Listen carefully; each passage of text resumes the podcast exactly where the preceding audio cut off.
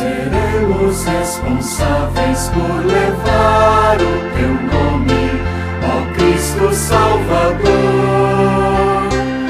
Ajudai-nos em nossa missão.